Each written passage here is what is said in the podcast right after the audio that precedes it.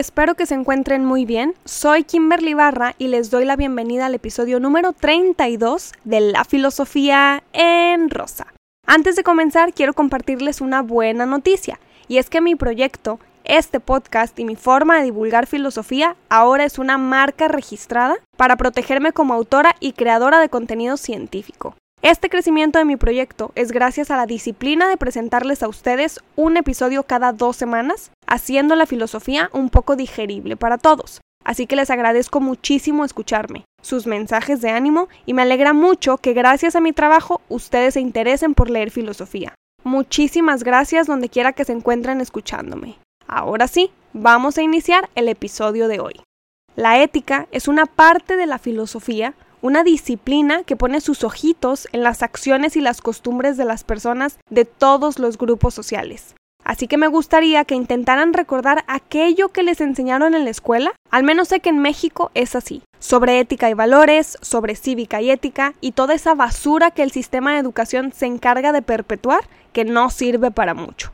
Olvídense de aquello que sus profesores les expusieron sobre ética y valores, porque en mi opinión, quienes deben estar en un aula hablando sobre ética son los filósofos, las personas que estudiamos filosofía, porque la ética, al igual que cualquier otra disciplina filosófica, es sumamente importante en el desarrollo humano. ¿Y saben por qué es importante? Porque la ética es esa parte de la filosofía que se encarga de observar los comportamientos sociales, las costumbres de las personas en pequeños y grandes grupos. Ahora pensemos en las acciones éticas, en nuestros pensamientos y posiciones morales puestos en práctica. Si hoy tenemos una generación donde la mayoría de jóvenes son decadentes, si están poco enfocados en el estudio de las ciencias y la investigación, con sueños de vida que les despegan los pies de la tierra y solo piensan en acumular bienes materiales y fama, es porque hacia ese punto está dirigida la ética ahora. Es porque estamos en una decadencia de acciones que nos enseñan a calificar con valores. Olvídense de los valores, por favor. Ni a mí ni a nadie nos sirve una persona que siempre está hablando de respeto, tolerancia, humildad, que usa ropa impecable y planchada, que da los buenos días al entrar a algún lugar o sonríe amablemente, pero que denigra a cualquier persona que se le pone enfrente y la ve inferior. Eso nos enseñaron en la escuela sobre valores. Eso enseñan en la casa. Respeto, responsabilidad, gratitud, humildad. Por favor, olvídense de esas tonterías y piensen en cómo estamos actuando los seres sociales del siglo veintiuno. Porque esta es nuestra ética. Estas son nuestras costumbres, nuestra moral puesta en práctica. Esa es una de las tareas de la filosofía. Así que conforme avanzamos nosotros, avanzan nuestros comportamientos y avanza la ética también. Hoy existen muchos filósofos enfocados en la ética. Martha Craven Nussbaum. Ella nació en Nueva York, Estados Unidos, en mil novecientos cuarenta y siete. Se especializó en filosofía antigua, griega, romana y filosofía moral. Hoy quiero platicar sobre esta gran filósofa que sigue haciendo teoría para el siglo veintiuno, y sus principales lecturas han sido sobre el clásico Aristóteles, sobre algunos estoicos como Séneca, sobre el contemporáneo Michel Foucault, y ya hay episodios de todos ellos en este podcast para que conozcan un poquito parte de sus teorías. Nussbaum busca repensar la filosofía desde una teoría de las emociones, desde la justicia, la vergüenza, el diálogo socrático, entre otras cosas, para recordarnos lo importante que es la ética antigua en el presente, porque los filósofos antiguos pensaron mucho en el cuidado de sí. Ahora pensemos en un problema que vivimos los humanos en el siglo veintiuno. Hay problemas económicos, políticos, de salud, educativos, pero sobre los problemas morales, si reconocemos las virtudes éticas que tenemos, podemos buscar una solución. Si conocemos la teoría que se ha escrito desde hace miles de años y lo que se escribe hoy, podemos intentar resolver algunos de nuestros problemas actuales, porque la ética simplemente es el reflejo de nuestros comportamientos. Nussbaum considera que los pensadores clásicos tenían una idea sobre la filosofía, y sobre esa idea trataban de desarrollar todo un estilo de vida. Si los filósofos antiguos consideraban un objeto, por ejemplo, la ética, tenían como trabajo de todos los días convertir sus creencias en una práctica de vida, llevando la moral que cada uno tenemos en nuestra forma de pensar a la ética, o sea, practicando con otros seres humanos esos pensamientos morales. Y como todo el tiempo ponemos en práctica nuestro pensamiento, es muy importante darle un buen lugar dentro de nuestra cabecita. Una de estas partes que entran en un cajón de nuestra racionalidad Así como la moral, como las costumbres, son las emociones, y Nussbaum considera importante darles el lugar que se merecen, porque las emociones son reacciones de nuestro cuerpo ante distintas situaciones que nuestra razón experimenta en cualquier proceso. O sea, ante cualquier momento que vivamos, tendremos una reacción por nuestras emociones. Y si sabemos organizarlas en nuestra razón, seremos prudentes cuando experimentemos la muerte de un ser humano, un logro profesional en nuestra vida, el nacimiento de alguien que esperamos con ansias, yo qué sé. Cualquier evento que vivamos tiene distintas emociones, y empezar a cuidar de nosotros mismos es saber darles un lugar a esas emociones, sean las que sean. Pensar en las emociones desde la ética me parece sumamente importante, porque si bien las emociones son algo que no podemos negar, simplemente sentimos al vivir una situación, son la raíz de nuestras acciones morales, son la raíz de cómo nos comportamos en sociedad y cómo pensamos lo que pensamos. Absolutamente todos somos personas éticas, porque ser una persona ética significa ser alguien que convive con el otro, ser alguien que practica su moral con el otro. En todo caso, cualquier persona que no sea ética es aquella que vive como los monstruos, en soledad.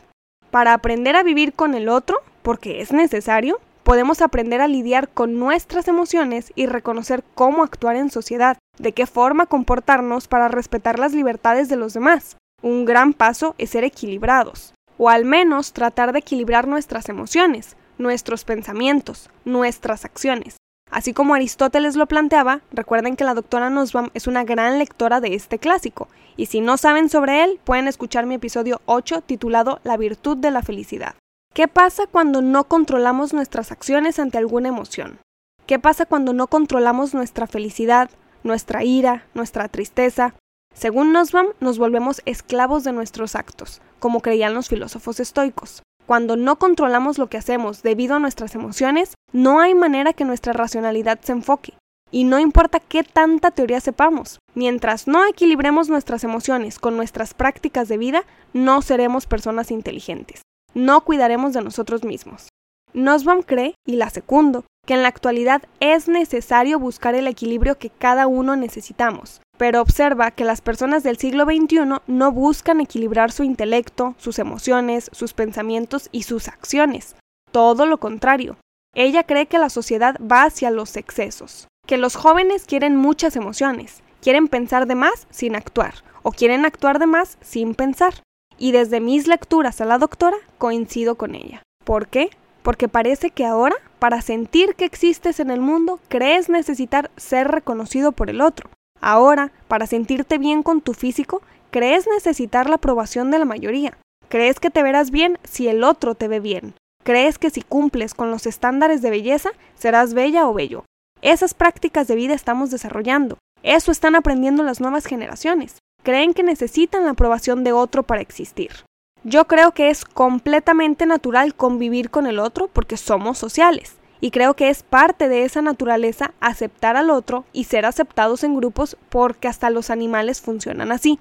Es nuestra parte animal, pero más allá de desear la aceptación del otro ante nuestros actos, es comprender nuestras emociones, nuestras sensaciones, nuestros pensamientos, porque todo eso en conjunto se convertirá en una acción, y lo primero que estaremos haciendo será cuidar de nosotros mismos. Realizaremos una acción que afectará a todo aquel con quien convivamos, y mientras se trate de poner una acción que valga para el cuidado del otro, una acción moral, estamos haciendo ética. Así que antes de sentirnos éticos en el mundo, necesitamos ser éticos con nosotros mismos. Necesitamos reconocer nuestras emociones para poder racionalizar nuestras acciones, para poder equilibrar lo importante que son nuestros deseos, pero reconociendo que el otro tiene deseos también.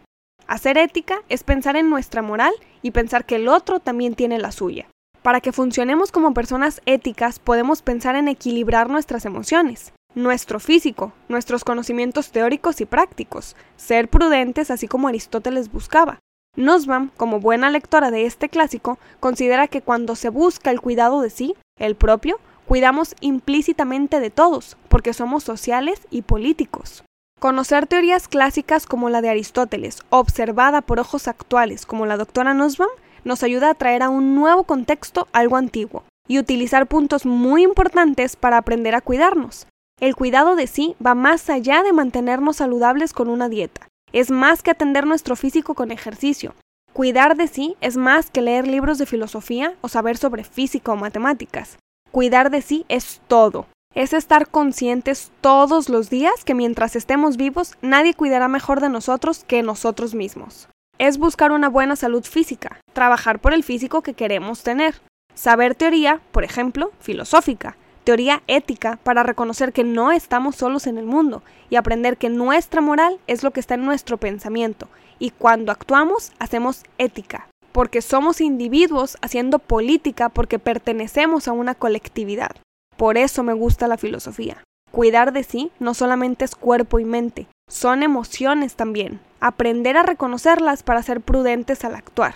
Cuando pasas un solo día intentando equilibrar tu vida, cuidando de ti mismo, no te queda energía para juzgar la vida de los otros. Simplemente aprendes a cuidar de ellos también. La ética me ha enseñado a observar mis finalidades de vida, mis objetivos, para entonces trazar el camino que quiero vivir y experimentar para llegar a una meta. Mi gran meta es mi muerte, por eso disfruto todo el camino. La ética me ha enseñado a observar no solamente mis finalidades de vida, sino las del resto de personas con quienes existo en el mundo. Hoy podemos pensar en el siglo veintiuno como una era de muchísima tecnología y digitalización. Eso es increíble, con mucha investigación científica para avanzar como especie. Y en ese avance entran la filosofía y la psicología estudiando, observando y escribiendo las capacidades que tenemos las personas para sentir emociones, para razonar. En este episodio quise presentarles a esta gran filósofa del siglo veintiuno. Quise exponer un poquito mi opinión sobre la ética porque es completamente distinto a lo que me enseñaron en educación supuestamente básica. La filosofía no solamente me presentó a la ética como se ha estudiado desde que la humanidad comenzó a escribir su pensamiento. La filosofía provocó que me fascinara la ética y por eso quiero compartirles esto, para invitarlos a leer un poquito más. Espero que les haya gustado este episodio, conocer a la doctora Nussbaum si no la conocían, escuchar un poco mis lecturas sobre ética y espero que les interese esta parte de la filosofía para comenzar a cuidar de ustedes mismos. Les agradezco muchísimo el tiempo que dedicaron a escuchar este episodio, como el resto. Pueden seguir mi trabajo en las redes sociales Instagram, Facebook y Twitter porque muy pronto habrá algo nuevo para todos y ahí se enterarán primero. Saben que próximamente habrá un nuevo episodio, un nuevo filósofo y concepto para platicarles la filosofía como a mí me gusta. Soy Kimberly Barra y esto es La Filosofía en Rosa.